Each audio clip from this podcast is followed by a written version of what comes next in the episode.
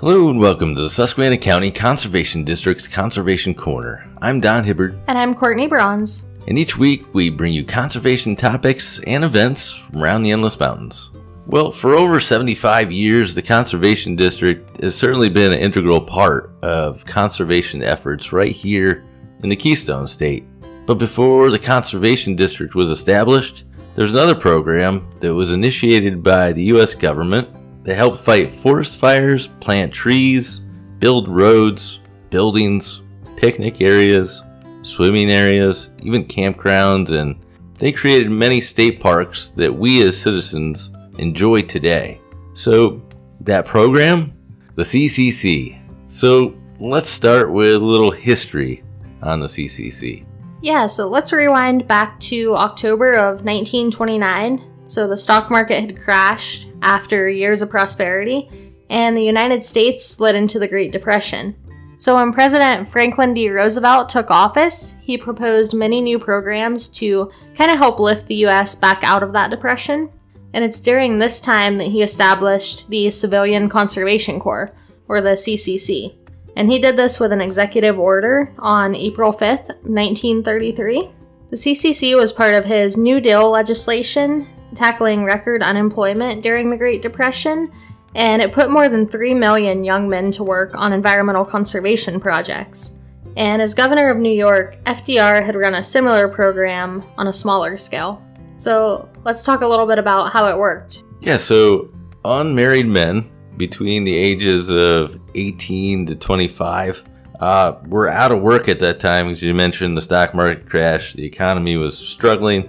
Uh, so that's where they came from, and they were the enrollees. And these young men came to the camps. They were given uniforms, three meals a day. Uh, they ended up earning $30 a month, and most of them sent that money back home to their families. Uh, so from 1933 all the way to 1942, uh, hundreds of thousands of unemployed men worked in the camps all across the state of Pennsylvania.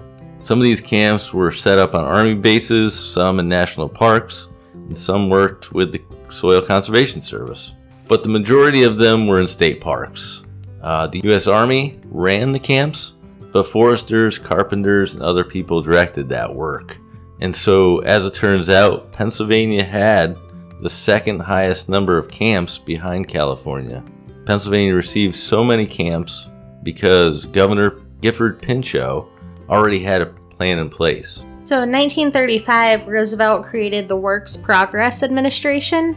This was similar to the CCC, but it used local people who were actually able to live at home and go to work. And thanks to this program, many roads and bridges were built in PA state parks.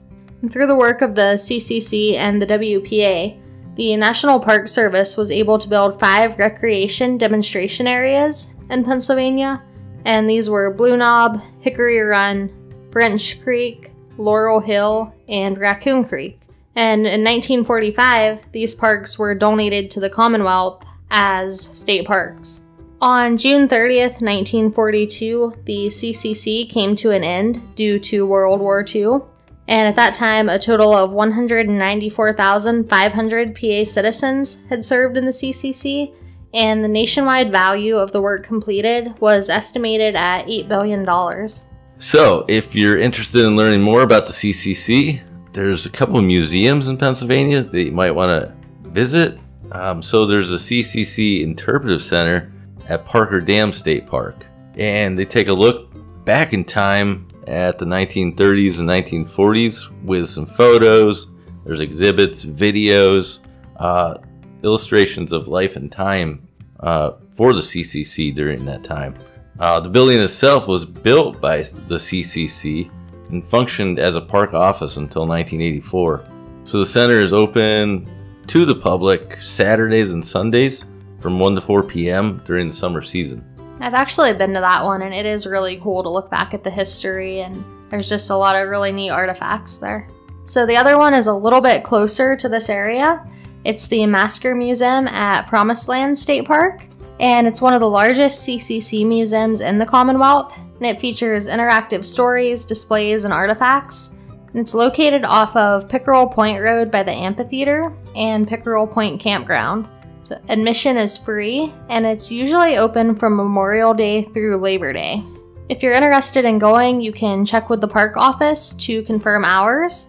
And there's a section of the Masker Museum that also has natural history displays, children's books, field guides, and even a bird observation area. They also have a native plant garden and bird feeding stations. Sounds like a lot of things to do there. So Yeah. that's pretty cool to check it out. So as we mentioned, past couple of weeks, uh, we are planning a question and answer show for December. If you have any questions or topics that you would like us to discuss, you know, please contact us and let us know. Uh, and you can contact us at our phone number, which is 570 782 2105, or send us an email. And the email is soil at suscondistrict.org. Well, I guess that does it for today's show. If you missed a portion of today's show, you can go to our website, www.suscondistrict.org, and you can find our Conservation Corner page with past episodes, links to information about past episodes, and the contact form where you can reach out and ask questions or make comments about the show. You've been listening to the Susquehanna County Conservation District's Conservation Corner. I'm Courtney Bronze. I'm Don Hibbard saying, enjoy the outdoors.